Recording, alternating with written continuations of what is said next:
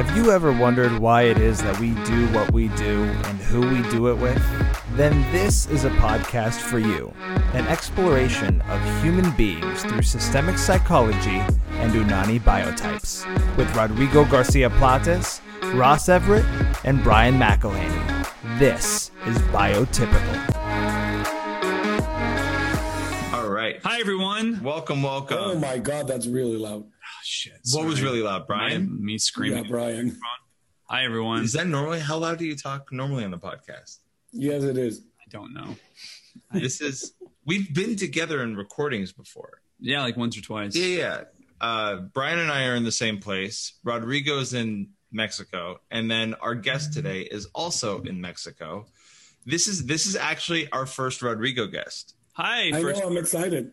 Yeah, Hello. Ro, please introduce our lovely guest. I'm extremely excited about our guest tonight. Um, well, today, tonight, whatever, whenever you're listening to this.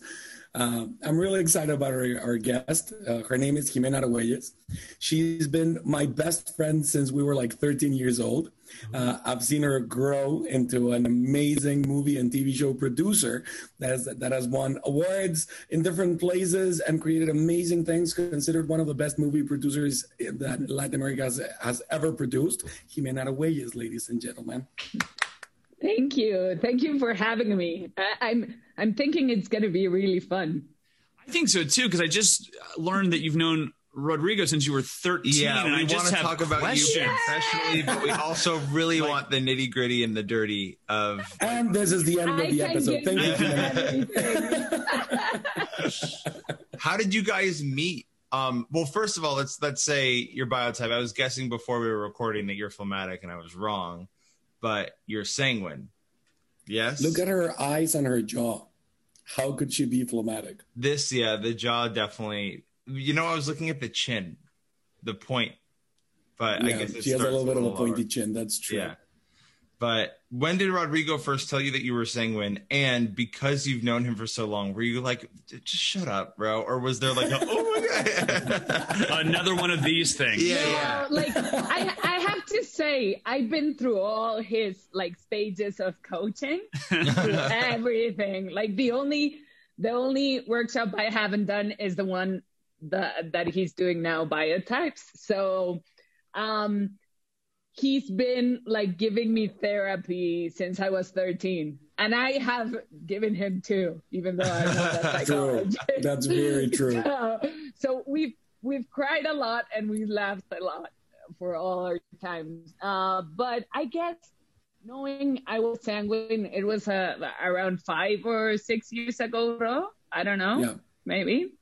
Yeah, and he started analyzing me. But the thing is, since he knows me, for me it's like, uh, No, it wasn't as what it's impressive. really- yeah, it wasn't magical with her at all. Exactly, Yeah. because he knows me eh, like everything. We lived a lot of things. So um, the thing is, when we, for me, at some point, uh, it was really fun to bring him to dinner parties or something because Yeah. he did it with everybody.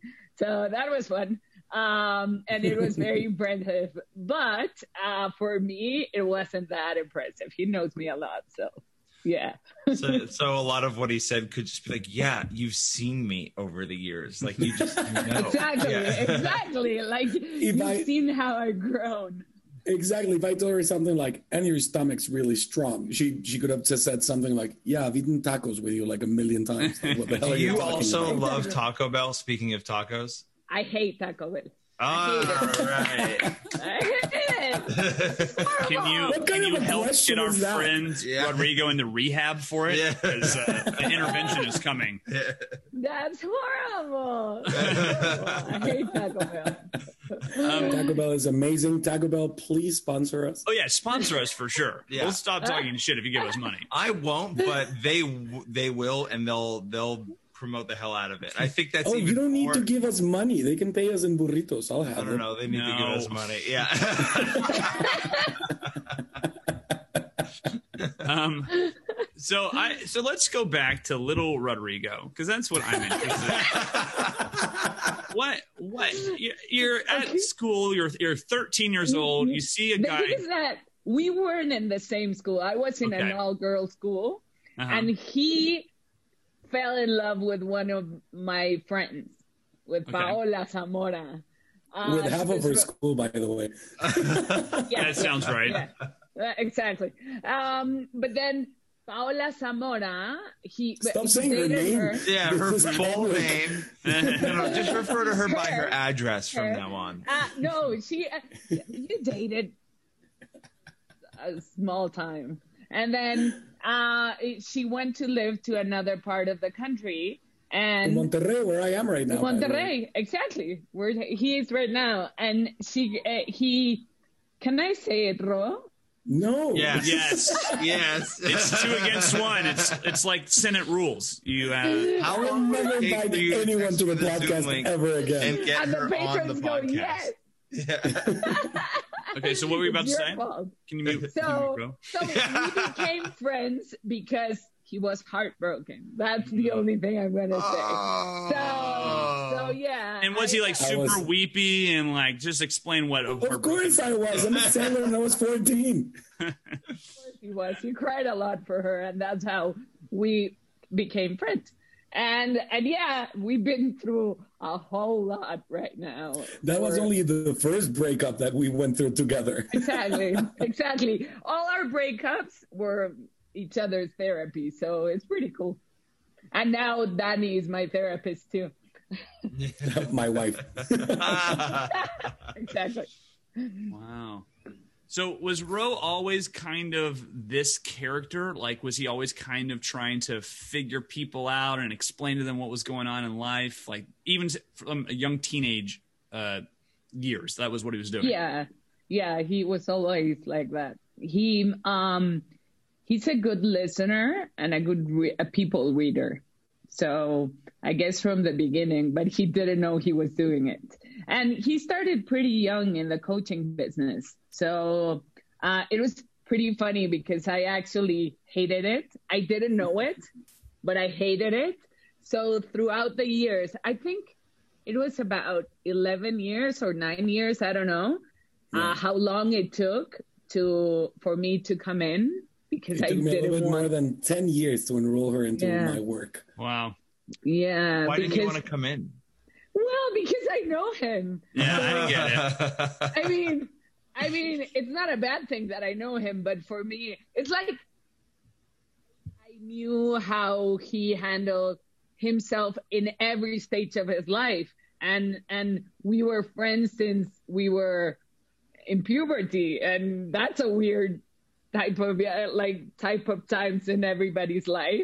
So it was weird for me that he wanted to coach and, and he knew it. But um, when he got it and he, I did intro with him. Uh, it was crazy. Intro is basic. okay. It's basic, yeah. It was crazy. He came uh, like he destroyed me. Like, Yeah, I- yeah. That's what he does. Bro, were you just waiting to get her in uh like a context where you could yeah Of course, Absolutely right. Course. The- you can say things as people are going through a basic that you can never tell them as you're having coffee on a Wednesday morning. Yeah. Well, you did, but in a kinder way. Exactly. exactly. Um, yeah, so I cried a lot. Eh, I don't remember if it's it was the Friday of the basic, It and I, I I remember like texting him like I hate you. I don't want to see you never in my life again. and and after and in the morning I texted him like I love you. I'm coming. but it was it was pretty funny because I came home. I still uh, um, at that time I still lived with my parents, and my parents love Rodrigo. Like eh, he, they lo- love him, and my dad was like, "What did Rodrigo do? What? Oh, come on!" What? I just kept like crying and crying and crying, and they didn't understand. It was pretty funny though, but um, yeah, that's uh, how I came into coaching with him, and and it was quite a ride for a, a lot of years. By the way, I have a really interesting relationship with the Jimena's family, especially with her dad, because her dad used to be my boss when I worked in the Mexican Congress. what? Yeah. Yeah. Wait, you worked at the Mexican Congress? Does Congress mean the same thing in English and Spanish? Yeah. Yes, the exact Yeah. same thing. You worked in the Mexican government, like the the the National Yeah. Congress. Yeah. Yeah. I mean- my da- my dad was the social communication director over there, and Rodrigo worked for him.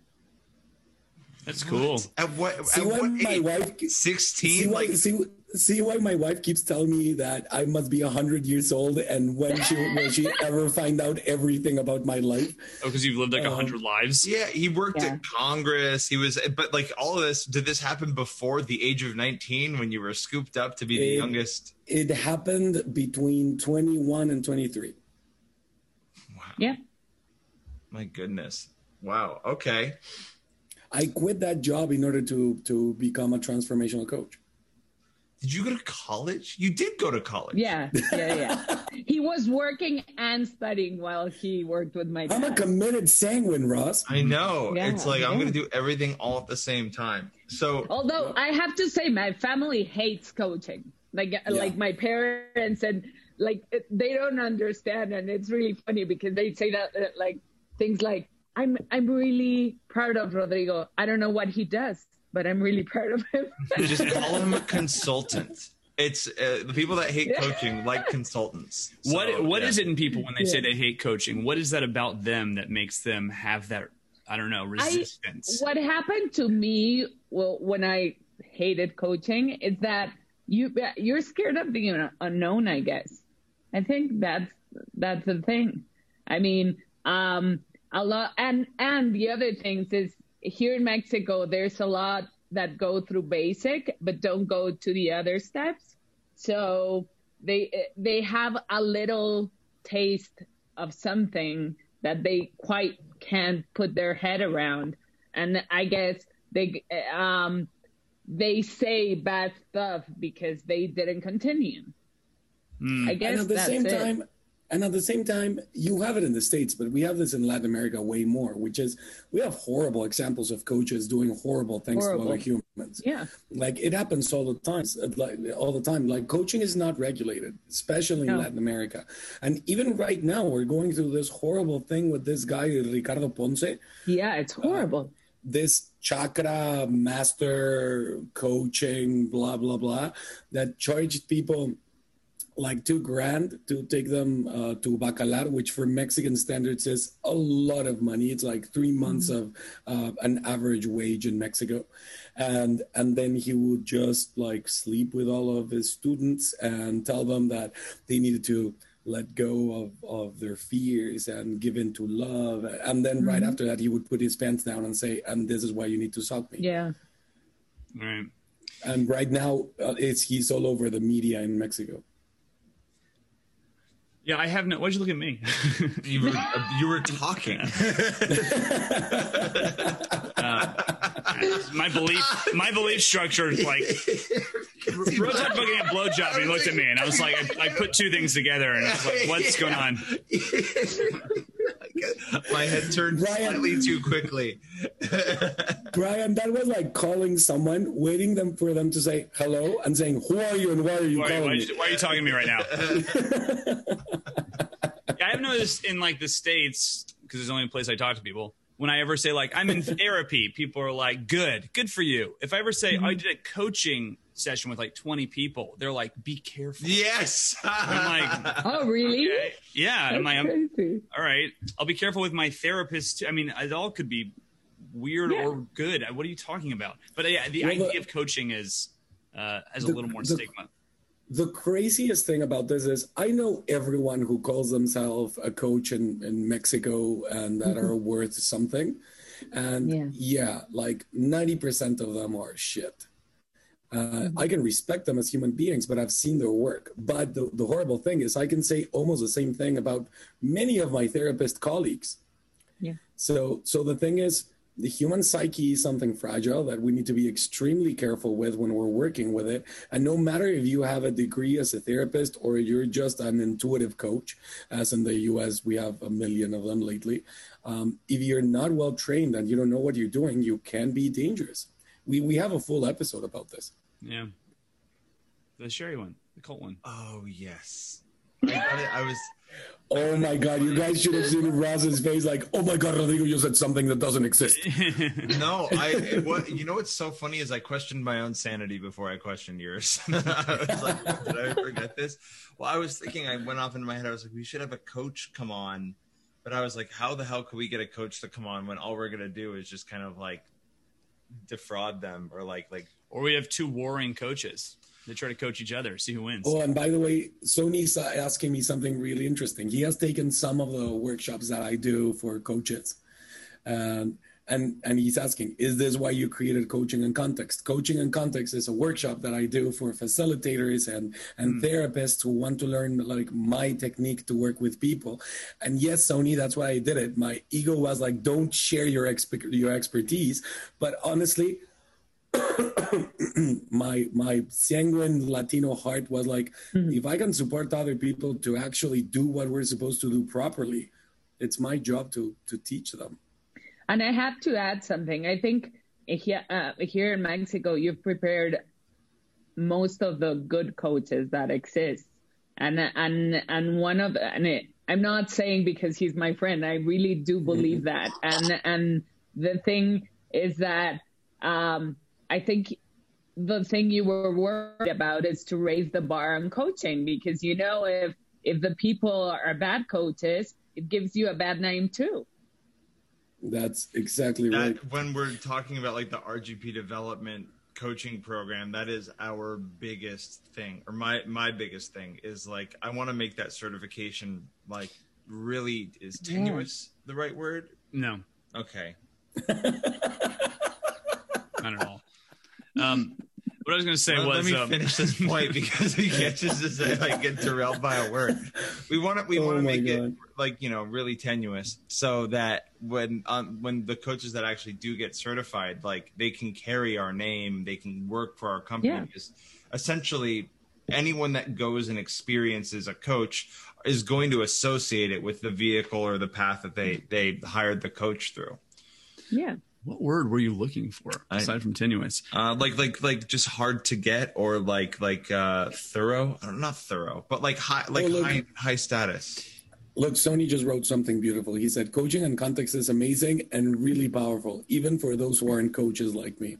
Mm-hmm. We should start offering that workshop to RGP development. Let's do it you know, I was just thinking about something, which is you were saying, Jimena, that um, when Rodrigo was young, he was kind of coaching people before he knew he was coaching people, like before yeah. he knew. He Arduous. Doing. Arduous is the word I was looking for. Mm-hmm. Sure.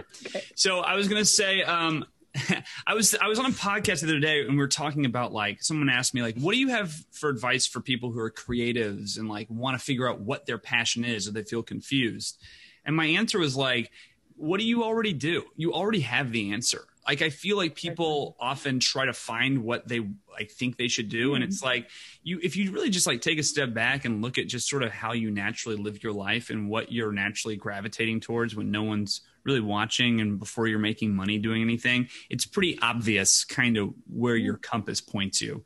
That being said, when you see people want to be coaches, do you kind of have a, a radar of like who's doing it for the right reasons and who's like okay, I don't know if you should really even be. Is it pretty? Can you pretty quickly uh, ascertain kind of who's doing it, you know, and why? I, I rarely want to train people that already know that they want to be coaches.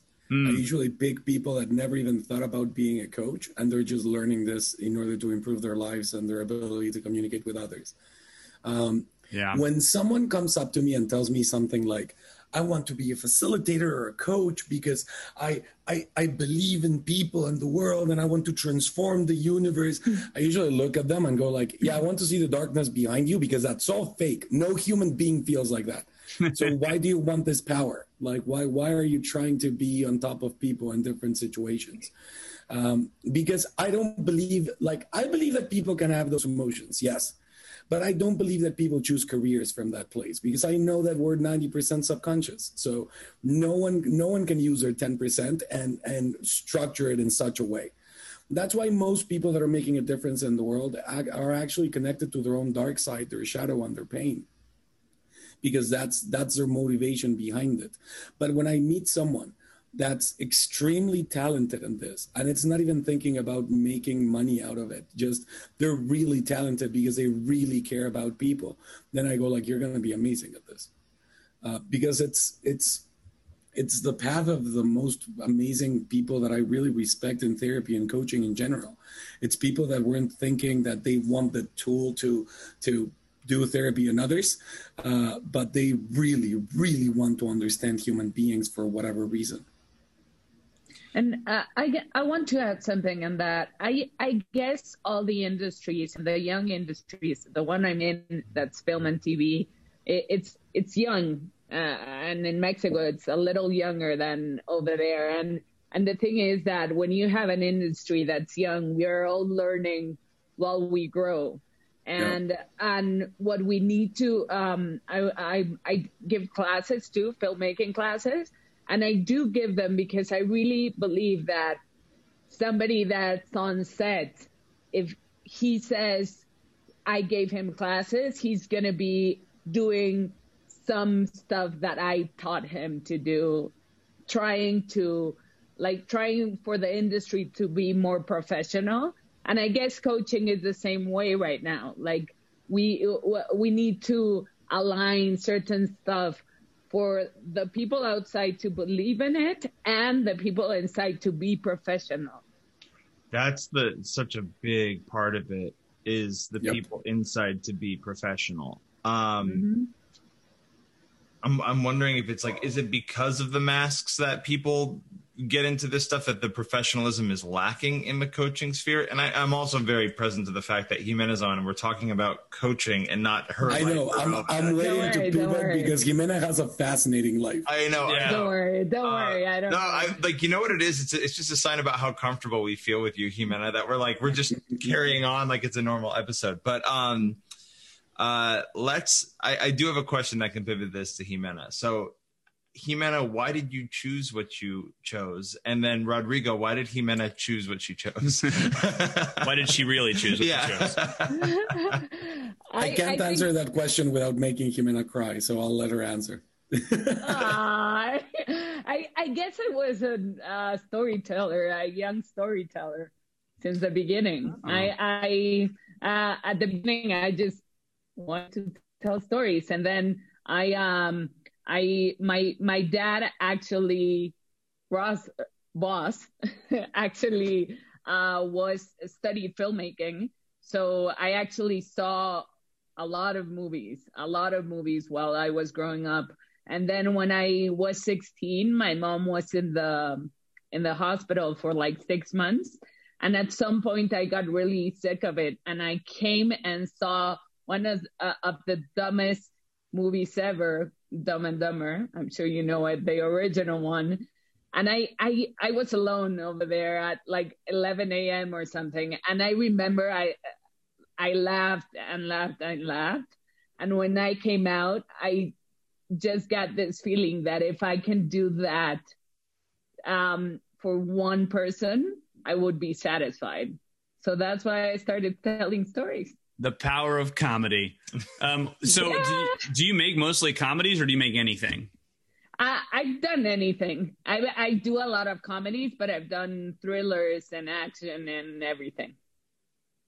Mo- mostly narrative or like uh yeah, I, yeah. I have done like uh mostly fiction i i have 12 uh, feature films, three series, fiction series, and two reality shows. Damn. Reality shows. When yeah, are, that's uh, are, I are think you I'm never with the Rodrigo Garcia Platas reality show? Yeah, yeah wait, one, I do one more. I want wait, to. Wait. I want to. I, I need to say something. Remember the reality show that I was supposed to be in? Jimena invited me, and then Jimena ended up not being in the show anymore. And then I ended up giving the the like the producer that was there a little panic attack after giving her a little feedback. Don't piss Ro off, guys.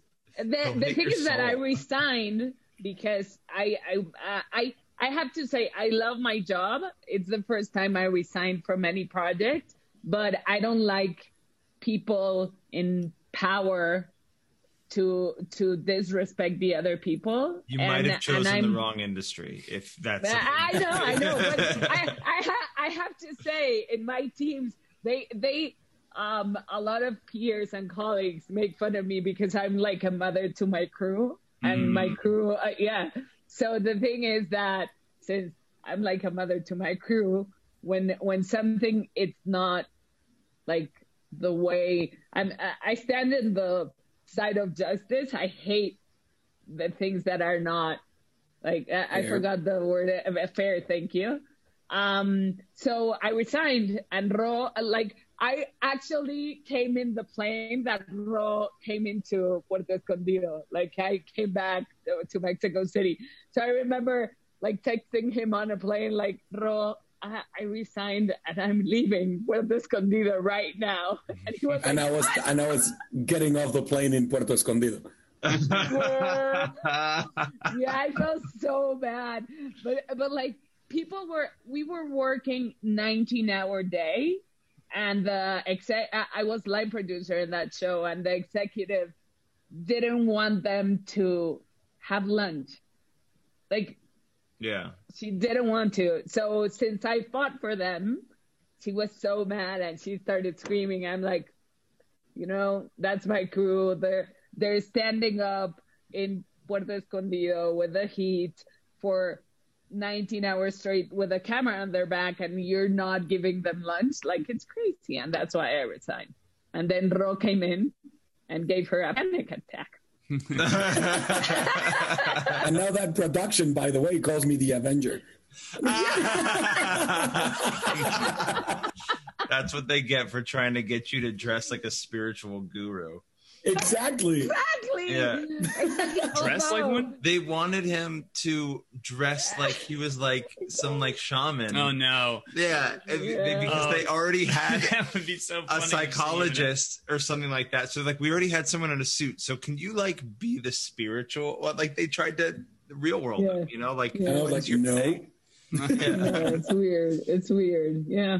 I, I don't know. That I, I came to that show because I, after a pandemic, fiction was stopped, and like my crew and me needed a, a job, and we accepted. And then I, well, it was crazy.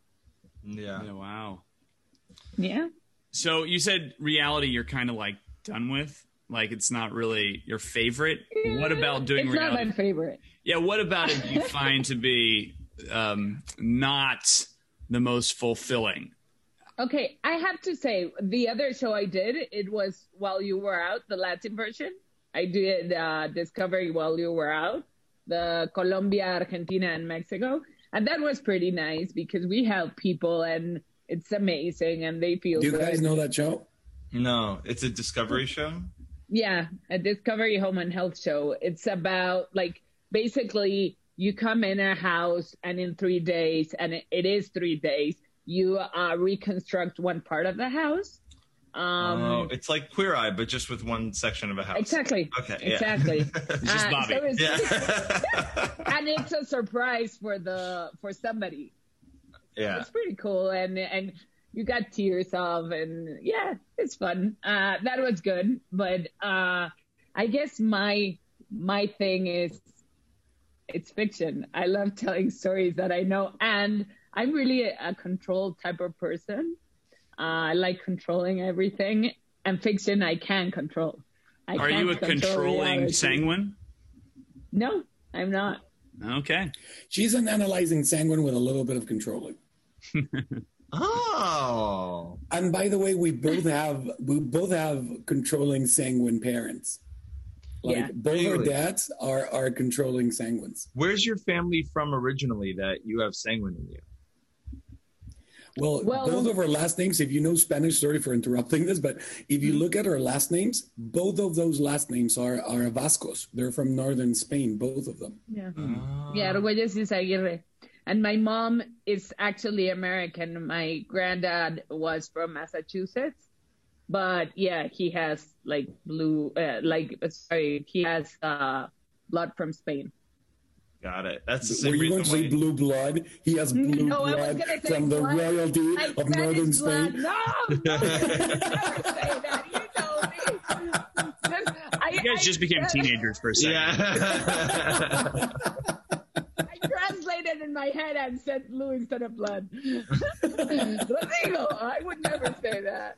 I love that that has no context for me over here. That saying blue blood is like a thing, but it, it's, It's like it's a Spanish thing. I- I- was supposed to have It's a blue blood. horrible, horrible elitist. Uh, yeah, I was about to say it feels like it's like an elitist thing, like like some It is. proper. Like it would be like Yeah. us saying the master race in regards to like Aryans Yeah, it's horrible. like that. Remember, we're Latinos. We're way more classist than racist. Yeah, Yeah. Like I- blood we're not I have a thought that that um well, I guess not all of America is like that, but I, I do feel like parts of California uh, Uh, is more classist than it is racist.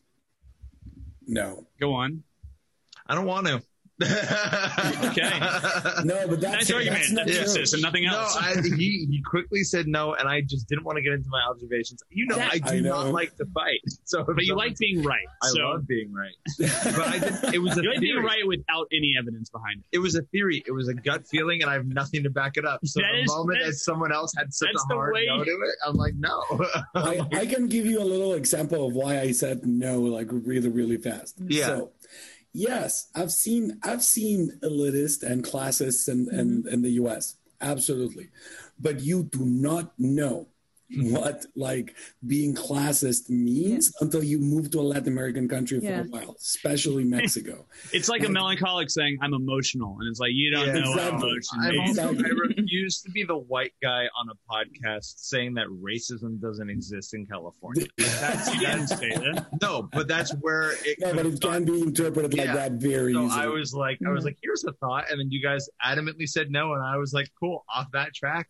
But it's Yeah. to, to finish to finish the example. It's the same thing as when I'm describing to to people in Mexico that that we are racist. Of course we are. Everybody is a little racist, but we're way more classist.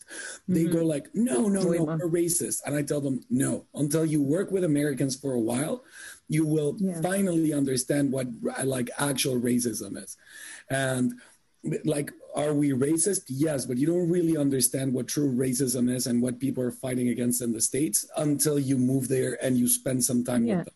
I was mind blown like i thought i understood what racism was and when i when i started working in the states i was like oh my god this this this thing is out of control. I can't believe this exists. It's the exact same thing when you move to mexico and you realize what classism really Mhm. is. So you're saying if we want to be treated like kings and queens, go to Mexico with our current. you financial- better have money You better exactly. But But- hold on, but is what- it like how that- do you define but, like, like- money? Because like like if we came down, like we're we're fine. I have to If I'm dressed like this, Yeah. I have to say, I have to say, here in Mexico, like uh, a lot of people aspirationally love the Americans.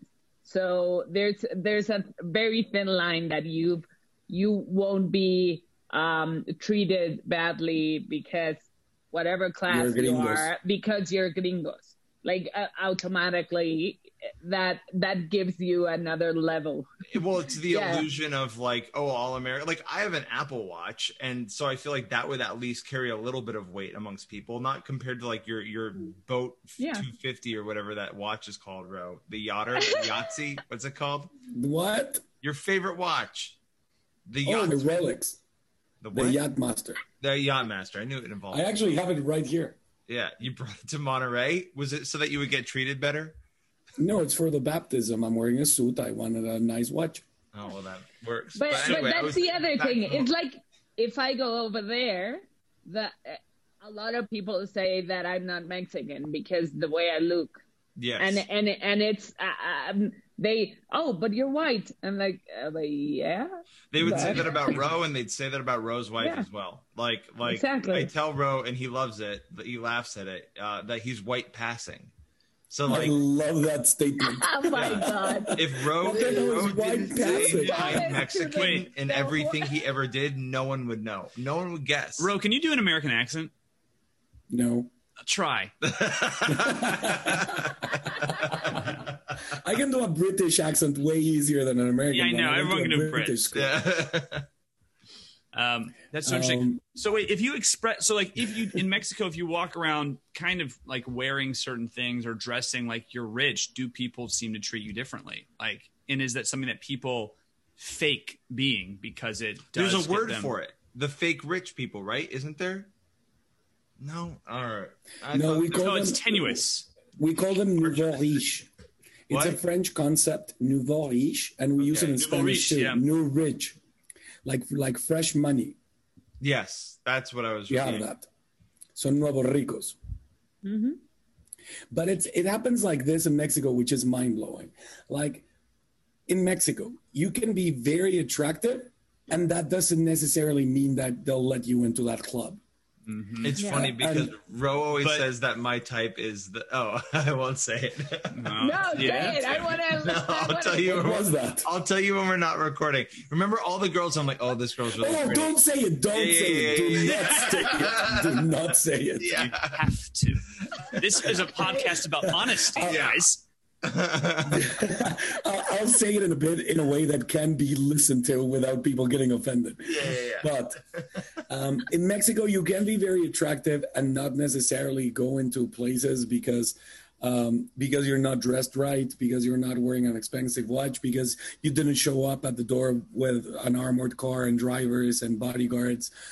But you can be the tackiest human being in the universe, wearing a million dollars in clothing that makes you look like a clown because everything is golden with diamonds and shiny, and they'll let you in, even if you're the worst human being in the Do you- do you see a lot of in LA like that? Ugly people with like nice hats in Mexico. nice hats. I don't, I don't know, whatever you need to wear. I just see Brian Like- wearing the fedora, being like, "We're ready." Brian on a top hat in Right, New York. City. And a monocle. Hi. I've heard I am, can get into the club. Oh my God. I sort of want you guys to come to Mexico City now with a top hat. Yeah, I'll do it. We'll I'm do it. easily. I don't care. is on I'll our do all of list. One of the things that we're going to to uh, um, do in twenty. Uh, when are we going to do it? I don't know, but we do want to come to Mexico City. That is on our list. I, I feel like do, do you ha- do your friends know who we are, Ro? Like, Sorry? listen- your friends? He's I- playing a game on his phone. I, yeah, so I'm, answering. I'm answering my mom. Sorry. I, I I have to say I just knew it yesterday. Like I I knew about the podcast obviously, but I'm a mom and I'm a filmmaker and yeah, I you have more important things to do time- than to hear three dudes Yeah, well, talk no, about. no, but yesterday I heard like three of them. Pretty impressed. Oh, good. Well, that we can thank talk you. for that long. Good guy. I wish you were like, and I hate she's it. Someone from the, I came on the No, podcast. no. and she's someone from the show business. She's someone from show business. The- I've oh never Oh my heard God. It's our show big shot. Yeah. The show business. Um, no, So, do your friends I'm know who we are, this. bro? Like if Of we came they to do. if we came to that we're the gringos. You're, you're the gringos. Yeah. We're the gringos. Yeah. Yeah. Okay. I'm really excited. But experience everybody that. sees a, everybody sees the thumbnail from the podcast. Um, Yeah. And like they ask me, who are they? And are, are they gay? Do they make out? Things like that. Those are the first questions. That's Yeah. not true. Are they gay? Do they make out? no, they just have a lot of moms, so people ask that. They're gay. Yeah, they don't make out though. They- let's get past that one. Uh, I- Igor asked a question that says, "Is there a feeling of, oh boy, no, I don't, I don't know what apart- apartnance means of this country." Como pertenencia, ¿no? Let me see. Where does it say that? This Is there a- country because Igor, actually, if you speak, like he Spanish, means he means he Spanish. means apartheid. He must mean apartheid. Like, is there a sense of apartheid because of your skin color? No, there's no sense of that. no. Is that what you meant? No, I don't know if that's what he meant. No, No. okay, good. Igor, Oh. co- come, come off mute and ask your question. Pertenencia, eh, eh, Belonging. sí, but creo que, yeah, belonging. Oh, not belonging. Uh, Yeah, of your well- country. Not Membership. Oh, Belonging. apartments is membership. Okay. Look at this. I love that we have a bilingual podcast. no. Nice. because we're no, because we're a lot of white people in this country too. The only thing, the only time we we are like um treated as non-Mexican is in in the states. Not in the whole world, they treat us as Mexican too, but in the Yeah. states, we're non-Mexican, and it's funny the reaction. Like if if we since we speak English and you can understand, and since we're white, like our skin color is white, they don't believe we're Mexican. That's why I started saying, like, Jimena knows me ever since I'm young. I'm not the proudest Mexican. Uh, But, like, I don't speak about being Mexican all the time. But when I go to the States because of how people react to Mexicans, I go, Yeah. like, my name is Rodrigo and I'm Mexican. Like, that's So you the use it to try and trigger the them?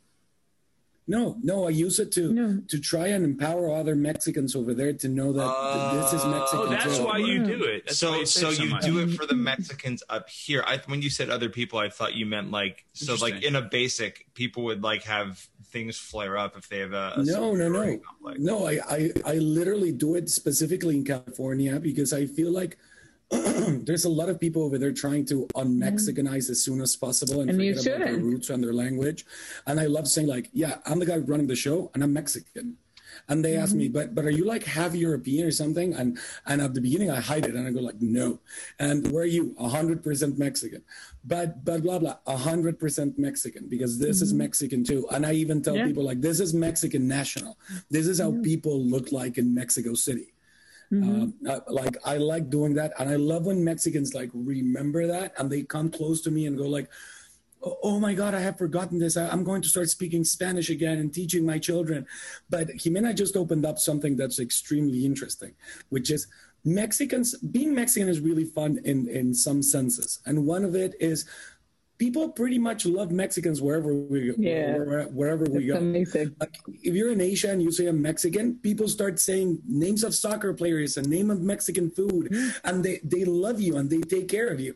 If you put a Mexican flag on your backpack, and I've done this, and start traveling the world in the weirdest corners of the world, they know Mexico, they know our food, they know our mm. soccer, they know our players, and they treat you amazingly. I've been fed for free in in, in European countries. I've been fed for free in, in Asia just because I was Mexican. And then what Jimena is saying is true. It's really confusing to have that that that sense of nationality outside of Mexico. And at the same time, even people that you hate from Mexico, if you meet them in another country, you're brothers and you're there to support each other. And, and Yeah. we love that. And it's beautiful. And the only place where it doesn't happen is in the US. Yeah, Hmm. exactly.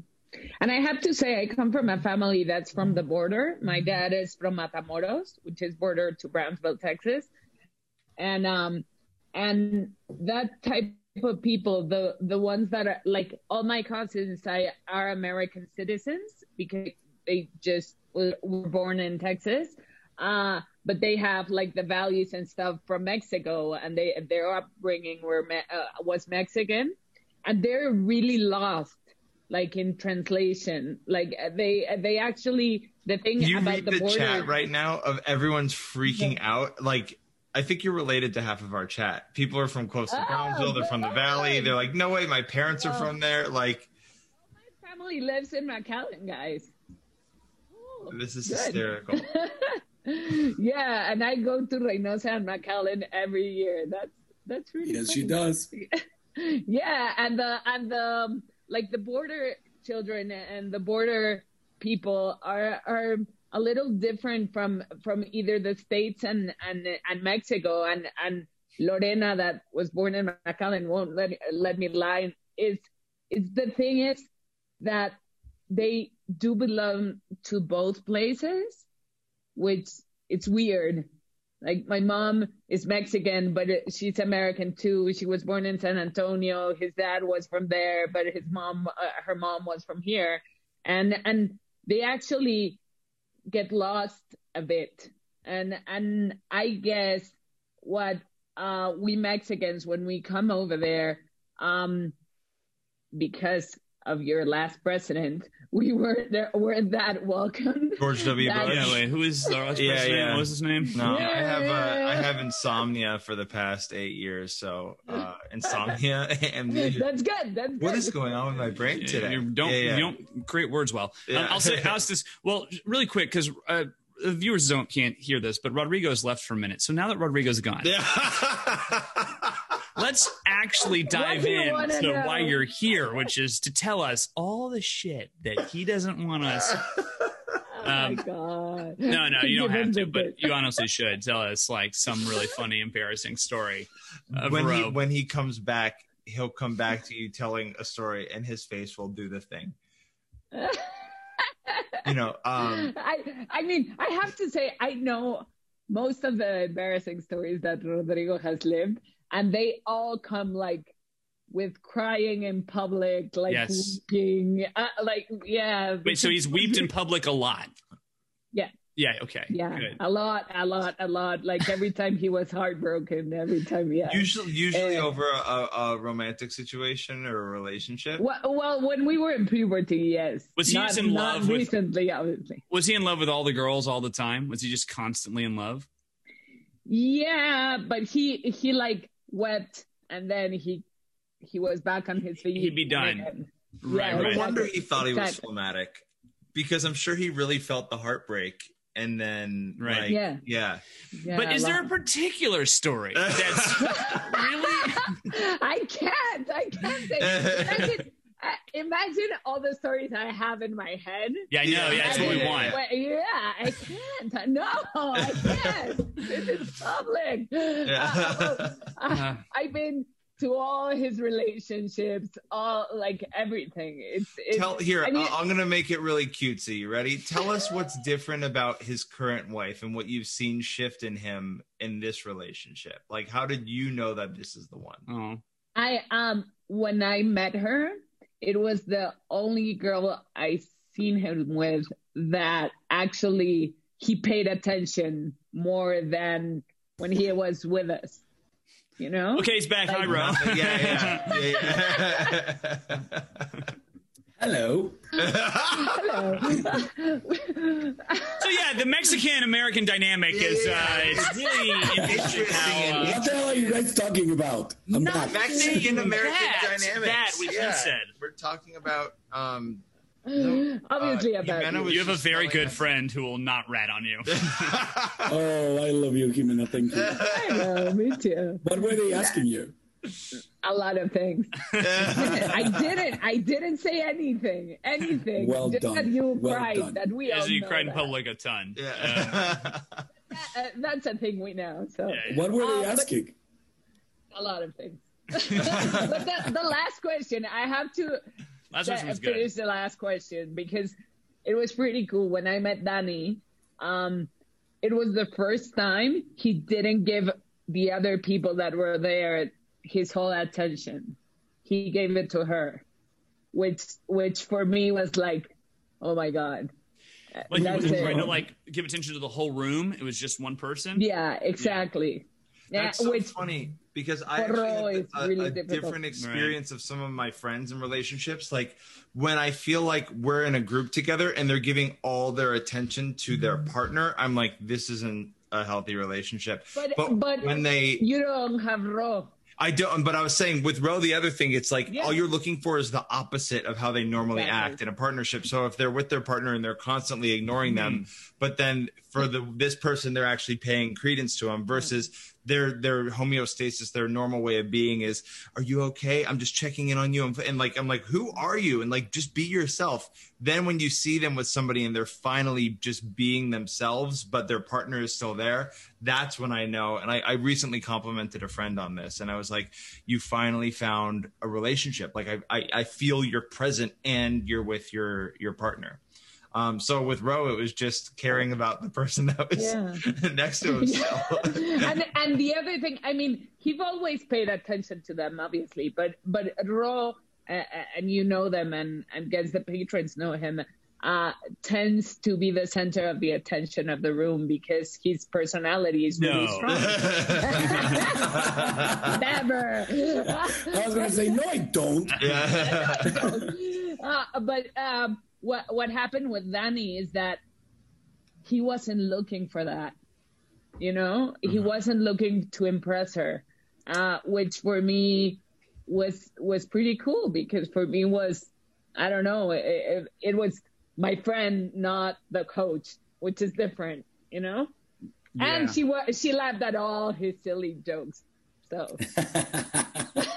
That's important. My jokes are amazing. Sure. Uh, no. Um. So. uh,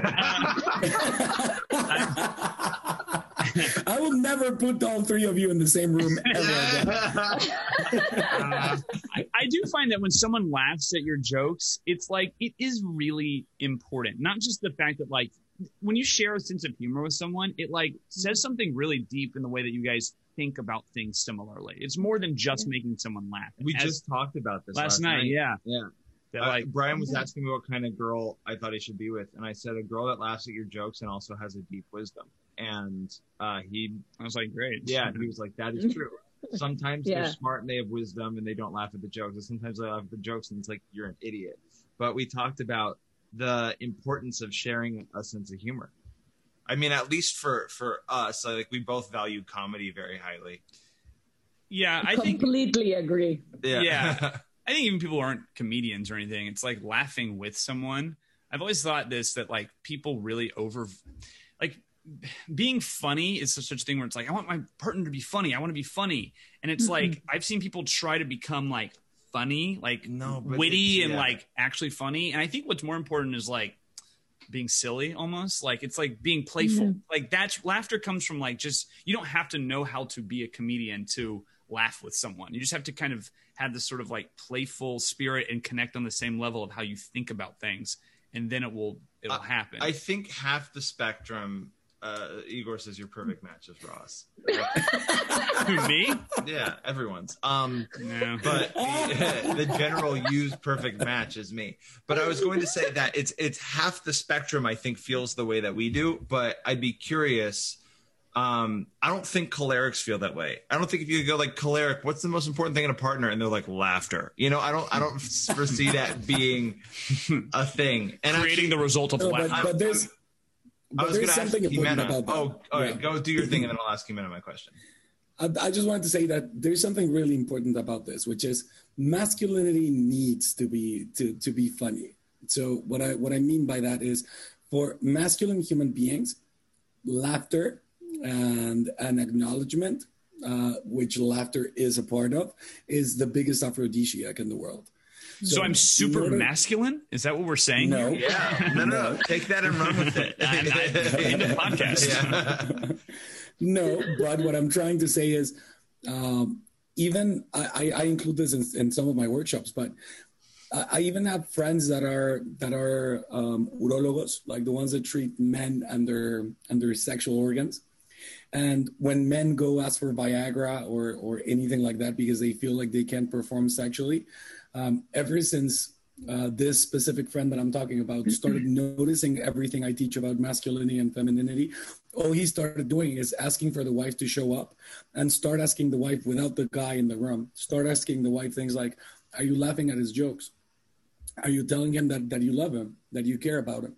Are, uh, are you telling him that what he says matters? And, and women go like, well, what if I don't find what he says funny? Am I supposed to lie? And my friend usually tells them, what do you think he does every time you ask him if you look fat in that dress? Mm-hmm.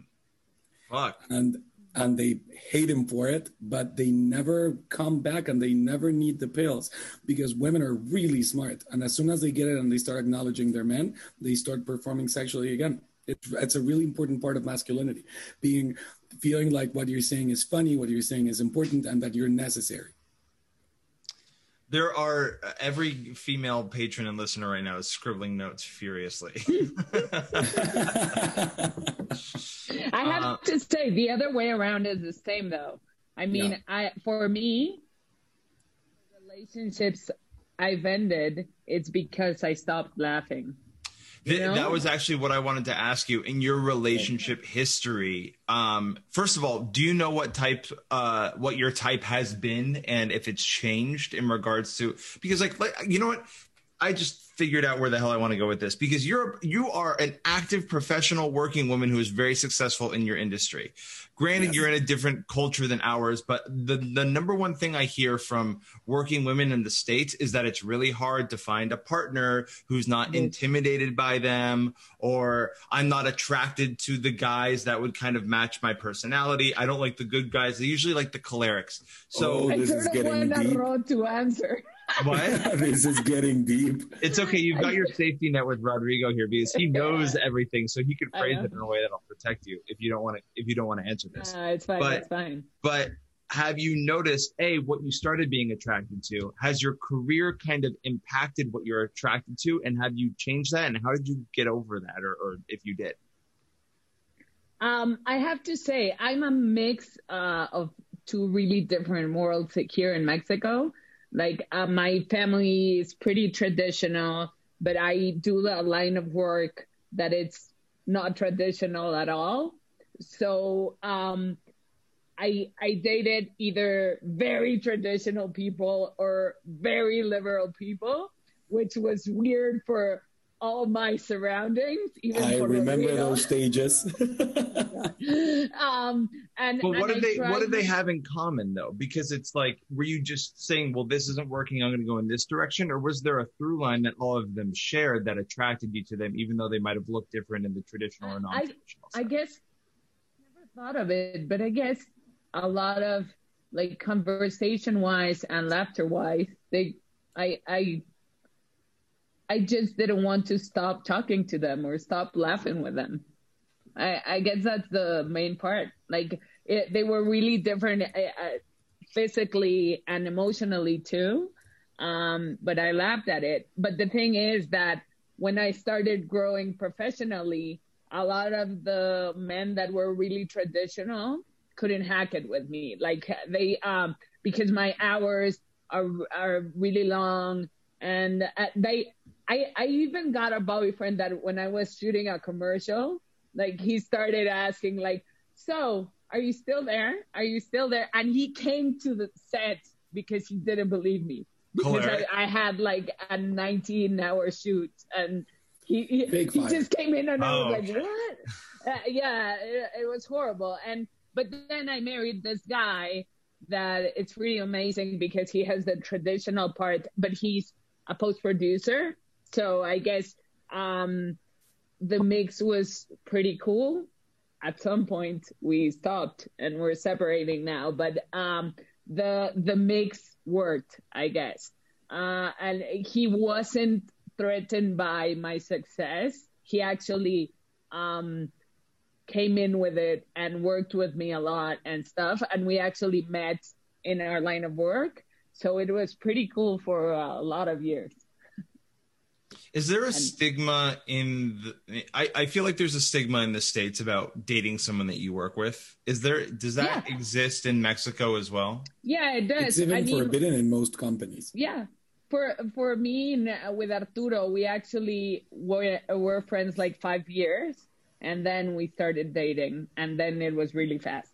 Uh, but but yeah, it, it, the hard part now is that we're separating, and we have a lot of companies together, movies together, series together, and that's and a whole other bit. But I guess for what worked for me, I don't know if, if it's gonna work in the future. And I have to say, um, I can't say it wasn't a successful relationship because I actually think it was, even if it ended. Um, I I guess it was the mix of things, and and I actually both of us stopped laughing. And that's why we stopped. And I, so uh, we have a kid together. So so we are going to be a team a co-parent thing. So we're, wow. we're going to be in our lives forever but in a different way. There's I'm I'm just impressed by the way you talk about all the things. Like your career seems like so full and like this is such a huge thing that to separate with someone and have a kid with them and you're talking about it like yeah I'll, I'll handle it. I mean maybe that's the a sanguine in you. She says smart sanguine exactly. In my head I'd be like I'm a ruin. How do I? I was I was like a, three months ago, but Ro and Danny gave me therapy, and I'm better now. All I can say is I love you with all my heart, and your wedding was amazing, so it was worth it. That's the most sanguine compliment. the experience that your love gave me was fun. Yeah. I had a blast in that wedding. It was. I have to say it was. Yeah. Wow. Um, I do want to circle back because I do think that there are probably people listening that are, you know, career oriented women that are at least on Clubhouse or, or that's the, the number one thing I hear is is people like struggling with the, the the relationship component of their life if their careers, you know, have been the forefront of their life. So, um, and I guess R- Rodrigo, you can answer this question as well. But what, um, uh, well, let me have the question first, and then you can answer it. That that's a Okay, good think one. of yeah. In the think meantime, are there for a bit? any Yeah. yeah. stories about Rodrigo in Yeah. his early twenties when he was really drunk? That would. There are a lot. well, I, here, here's a question. Here's a thought. Do you feel like like working in, in Mexico in more of a phlegmatic culture, like you haven't have you felt the need to this is a ton of projection. I'm just going to say it the way I'm thinking about it. But masculinize yourself in order to succeed. A lot. A lot. And has Like, that impacted my- your relationships? a lot. I, I mean, um, at the beginning, uh, the my first years being a producer, not on set in other, but a producer. Um, I was, uh, they, my friends outside the industry called me Bato. I don't know how to translate it in Duck. English, bro. Uh, yeah, I mean, because over there, I I butched myself up in order for people to respect me, and I'm like you're seeing Jimena that's not in the produ- uh, like in the producing business. When I'm on set right now, I've managed to be me on set too. But at the beginning, I was like all butched up with a cap, saying really bad words. I mean, I'm a norteña, so for me, bad words are not that. Norteña but, means Smoking like, a cigarette, Northerner. putting it out on your arm. yeah. I, I was really because the other thing I have, I, I don't know, it, I, I don't think in in the states you have it, but here in Mexico we have fresas, and and when I came into the industry, um, they didn't believe Fresas that I was are upper class people. yeah, and and they and because I was fresa, I they didn't believe I was gonna make it. So they did really cruel stuff on me, not only because I was a woman, but because I was fresa. So for them, they they made me carry stuff. They made me like come in at 2 a.m. to put park something that was nobody there and stuff like like crazy stuff you wouldn't do to uh, to a PA alone because they actually didn't think I will survive it. But from there, I I came like um yeah I pushed myself up because I at that point that's what helped me out. And and the other thing is here in Mexico, filmmaking uh, not now, but at that point when I started, filmmaking was um was not a career, but it was uh, un oficio. I don't know how to say oficio. Um, Ugh. One of the patrons How will say say it it? in the chat. Sonny, what does it mean? somebody Don't- know don't how wait. to say Yeah, oficio. profession. It's A profession. yeah, la, eh, yeah, It's a job. Not Yeah. something you need to uh, go to school to. An oficio is something that No? you don't need to learn, but you you learn from the people that do it. We usually call Yeah. it gremio in Spanish, Mhm. and it's a group of people that are experts in something that you can't get good at uh, academically. in school. Yeah, Yeah. exactly. You can't. You don't have to go to school to do filmmaking, but I did, and I had a a, um, an, a postgraduate and everything. So for me, I degree. came to set. Yeah, and I came to set, and everybody was like. You need to study not to do this stuff, and I'm like, "What? I studied seven years to do this stuff." Like it, for me, it was crazy. But the mix since I studied and I was fresa and I was a woman, like I did things, stupid things like covering my my butt because here in Mexico, the said was like everybody looked at your butt and everybody disrespect your butt because you were a woman. So I You I wear like a, a, a yeah, like like really long t-shirts, so hmm. my butt didn't, yeah, show. oh, that's and stuff like that. That is very different when I started up until now. It was Yeah. very different. Like Me Too, to everything. But at that Me that too came to I Mexico did. too. oh, really? Yeah, exactly. Did yeah. you guys call it Yo Tambien? No, me no, too. Me Oh, Too. okay. Yo también. yeah, but and and I as well. and yeah.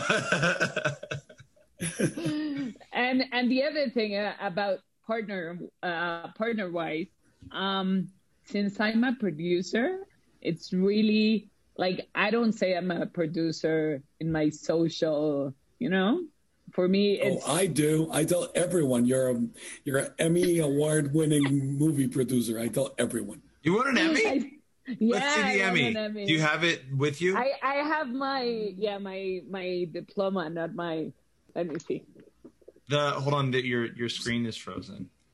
Oh my screen is frozen Oh, now it un, it No, it's unfroze. back. It caught up. That's- Yeah. Wow. That's so cool. For what? Miami. For, send For me- El Vato. We El won, we won, yeah, we won the non-English language U.S. program. That's great. Congratulations. Yeah, thank you, thank you.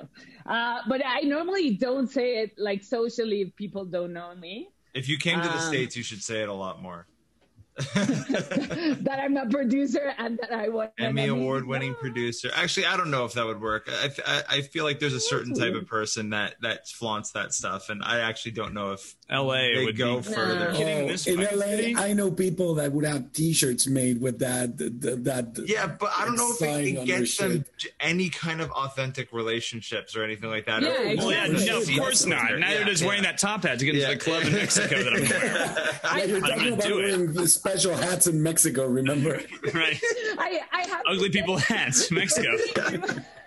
for me when i when i was single i mean prior to my marriage it was really fun because a couple of guys came in with me uh, and say they were um, film directors and i didn't say i was a producer and li- i let them like the whole night and after after a while they just uh, told me like so what do you do and i was like i'm a film producer and they were like uh, so, yeah. So for me it was funny, but but I got um I don't know. I'm I'm beginning the single scene again, so I don't know what I'm gonna do. Congratulations.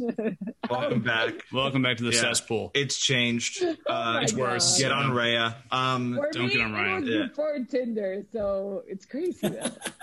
Tin- T- Tinder. There's a, there's better ones than Tinder, but um, I, All of them. I want to. Now, I want to. we have better ones. There's Yeah. a. I actually have the perfect uh, "I'm rich" hat, but I'm gonna go grab it in a second. Oh, but, good idea, I think let's open this. Oh, you have a question? Yeah, I was going to Ask say, I grab the and this is like getting a little bit.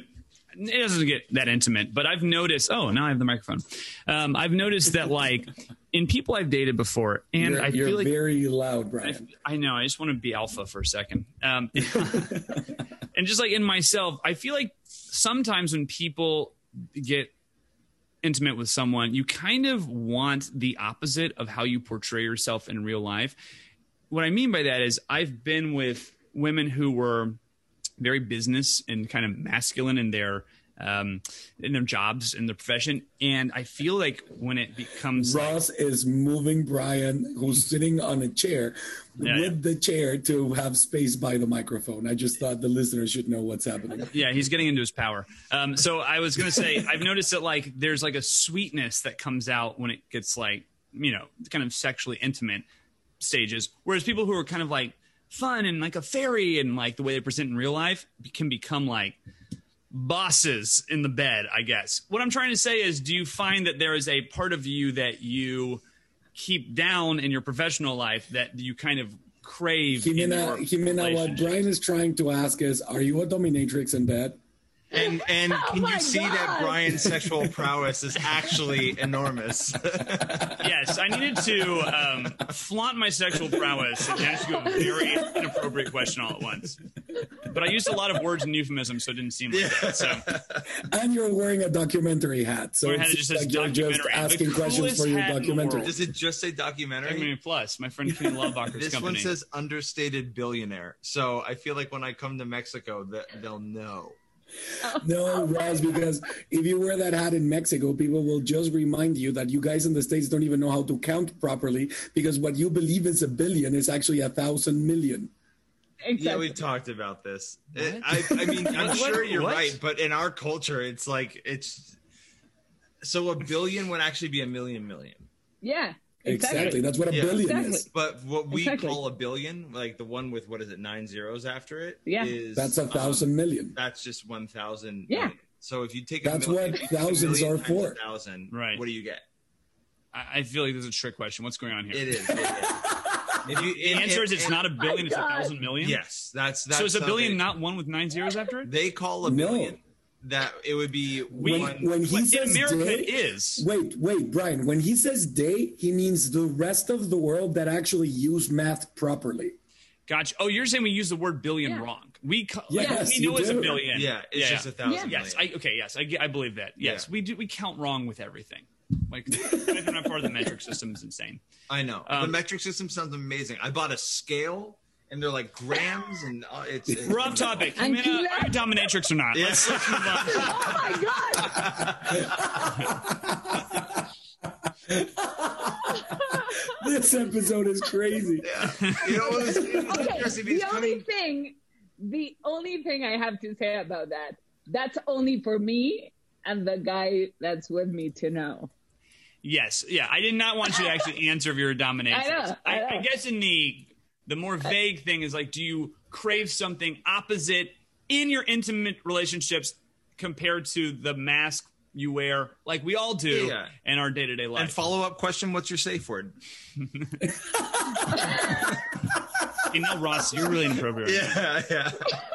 Um, let's, let's let's just scrap this question. I don't know why I went down this path. Uh, I feel. Jimena, I'm sorry, I forgot to tell you that my my my my partners that host the show, they're 14. Yeah.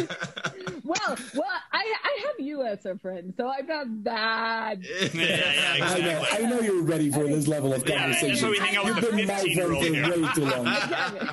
I'm not that surprised, but okay. Um, I guess it depends on the. It depends on the partner I'm with.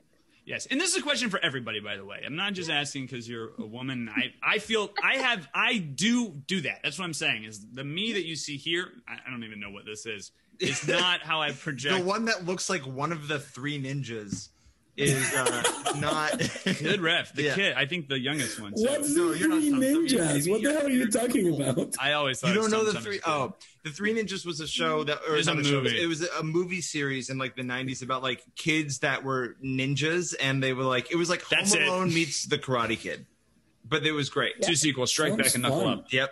And they were great. Uh, Okay. there was another And one. he says where they my would, like, roll favorite it childhood down. Movie. Yeah. My favorite childhood movie is Dunston Checks In. We have not done an episode on Oh, Dunston. We I have not yet. love that movie. Really? Everyone?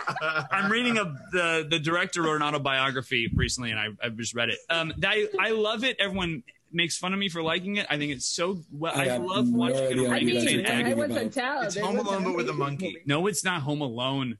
It's a monkey in a hotel. Everything is Home Alone but with Exactly. something else. That's my elevator page. Um, Home Alone but with the golden retriever that plays basketball. It's Airbud. what's the Um, Godfather? um, Oh my god. I, wait, hold on, I had- What's happening to this episode? no, I had a really good question and I wanted to. okay, uh, but to answer the thing that you were saying is, I guess it depends on the partner because because I really do believe, even though you don't change and you're yourself, you do modify yourself at some point. Um, because I think your partner complements you in a way, not in the way that you're half and he's half, that's bullshit, but in the way that that you grow with him or with her. Uh, so Are you asking guess- Brian if he likes to be dominated? I feel uncomfortable in this podcast. I mean, this is very inappropriate. Rodrigo, come on! I won't to nobody. I, I was just said, you guys should call this episode, it's like Home Alone, but with a certified biotype coach. I mean, I can already see it's like kind of fun to make you a little uncomfortable, and I bet you Rodrigo uses this superpower against oh, you I do it all the time. time. Obviously. Is All that the a sanguine thing? It's really fun to see sanguine squirm. I've noticed. Like, like even with Megan, it's fun when she gets uncomfortable. Oh, it's so fun. It's like it's the best because they're laughing and they're having a really good time, and then like they don't hold on to it. Like we've made phlegmatics uncomfortable, and it feels kind of fun in the moment, but at a certain point they snap, and then it's like you were serious about being uncomfortable. With sanguines, I don't feel like you ever hit that breaking point. No, no. Yeah, you're right. Um, Oh. I want to I want to open this up to uh, our audience. I'm sure we have a bunch of people with with questions. I if they need some fodder, like if you guys have any questions about being professionals while also having a relationship that find ways to balance both sides of yourself. If you guys want to come on and ask that question, feel free to. Take the time to think about it. And in the meantime, I want to bring up something that Brian and I were talking about yesterday, which is Brian doesn't believe in people being out of out of each other's um range or like like like status what was it how, I was what's the oh, phrasing the like idea out of that- someone's league. Yeah, that's what I was. is, al- yeah. I've always hated that term when anyone ever said like this person's out of my league. I've always been like, what are you talking about? That doesn't exist. It's. I've always just like the phrase has just made me. It makes me uncomfortable, and I uh, I don't like it. Anyway, what was your point with it? no I don't it's- think we have leagues in Mexico. No. Yeah, it's something No, you say all well- the time in America, and I'm like, what? If you say that, Well- then you're out of their league. They're out of your I league. don't think we say it raw, but I think we do believe it. Remember, Amarte duele? No, I mean uh, because we're Wait. classist. We have Yeah, classes. exactly. But what I mean is, remember course you- what Of course remember what i want to hear is there a story Duele, a behind movie. this oh. No, that no, no. It's it's a movie that actually was our generation, like one of the most. Half of my school was in that movie because Yeah. the, the director And- was uh, one of my friends' uh, dad, and, and Alfonso Herrera, one of, one of our best friends, Jimena and I, who's a very famous actor in the States now, was that was the first movie he ever did. wow Yeah, but it was really classist, uh, and it was about that, uh, like, uh, yeah, A but, uh, girl in love with a tacky boy. exactly. Yeah, yeah. No, there's been plenty of movies made about it. Like it's it's one there's of our literally a movie called she's out of your league right. yeah Oh, really? And I'm sure the Yeah, yeah. moral is that she isn't or whatever, but No. like it's just like I, I just find it so whenever anyone talks like that, I'm like, oh, it's you're usually so undeveloped it's as a usually person. based on looks Which is again, it's like, okay, they're out of your league. So like what happens when they age out of being pretty, they're in your league. If they get an acid burn tomorrow, all of a sudden they're in your league. Like what does that This mean? is- it's Wait, wait. This is fascinating because Jimena, you're right. We do have leagues because, but they're economical. We would Yeah. never have a conversation like that. We would have a conversation like, but that girl is used to go out and spend 500 bucks Yeah, on, on a exactly. restaurant. Where the hell are you going to take her? i think That's how we, we we have that discuss it. too i think about that all the time But I'm still like, oh, they're out of your league because they have money. What if they go bankrupt tomorrow through some unfortunate series of events? Then they're in your league. It's so these like tangible corporal things are so She ridiculous. becomes she becomes temporarily in your league, and that that's where you get to make your move. When you have 20 bucks and that's more than what she But has. they- they- I'm not we, we dating call them we call them gold diggers. Like like they go after Yeah, yeah. guys that are like have the nice car. There's YouTube videos about it where like a guy would ask a girl out and the girl would be like no and he'd be like okay and he'd go and he'd get into a Lamborghini and the girl would be like wait wait wait where did you want to go? And like it's it's like that's a very Although- common. Chris, Yeah. I have to add something. It, it, it is economically over here, but I think it's the other thing too. Like for me, when I was single, uh, uh, before I married, because I'm single again, uh, before I married, the the things that my friends say, because my friends are really traditional, like stay at home moms, which I really respect, really respect, but they're different for me. And and a lot of the friends they wanted me to know uh, to introduce to me um they were like no they they want a stay at home mom you're not like it wasn't about The guys that they wanted to introduce you to were expecting a typical Mexican mom. Exactly, exactly. And I'm not the typical Mexican mom, which is No, you're not, here? and I love you for it. I, I know, I know, but but it's weird for uh, the country though. Like Yeah. a lot of, I, I'm for the guys over here. Like uh, uh, it's it's very weird for them that a mom works as long hours as I do. You know, Mm, I don't know. I don't know. It's uh, I Yeah. I think it is about a league and economically speaking, and we came to a generation that in Mexico it's about macho too. Like a lot of of men don't want to be with women that work, or the other way around. Like a lot of men don't want to be with women that don't work. Mm. So I, and it also I depends on your on your like socio-economical uh, Yeah. tier in in a big way. Yeah. Mm-hmm. So, Ro, what's the answer to this? Because people what? struggle with it. People struggle with this all the time. Like about like, oh, either they're out of my league or I'm a working professional. No one wants to to or like the theoretical. No one wants to to date. What's the answer to people that are are struggling with Well, that the first thing the first thing is there there's no such thing as leagues. Like, None. absolutely not. The only thing that can make you feel like like someone's out of your league is the beliefs that you have about yourself that you're running with and defining yourself through. And the big problem with that is that if I'm convinced that something's wrong with me, I will, because of my cognitive dissonance and my egoic harmony, I will only feel comfortable surrounding myself with people and possibilities that make me feel events, that make me feel like what I think is wrong about me is true. That's the first thing. And the second is in the instant you really start working on yourself, you have compassion for yourself and for others. This whole thing about who makes more money and who's working and who's not working becomes the stupidest conversation to ever have. So, for example, um, my wife right now is not working. Uh, she's like the typical Mexican mom right now for a bit, but she's an engineer and she was in the stock market for 10 years. And does this mean that we're a traditional Mexican family? No, it means that this is what authentically makes sense for us right now.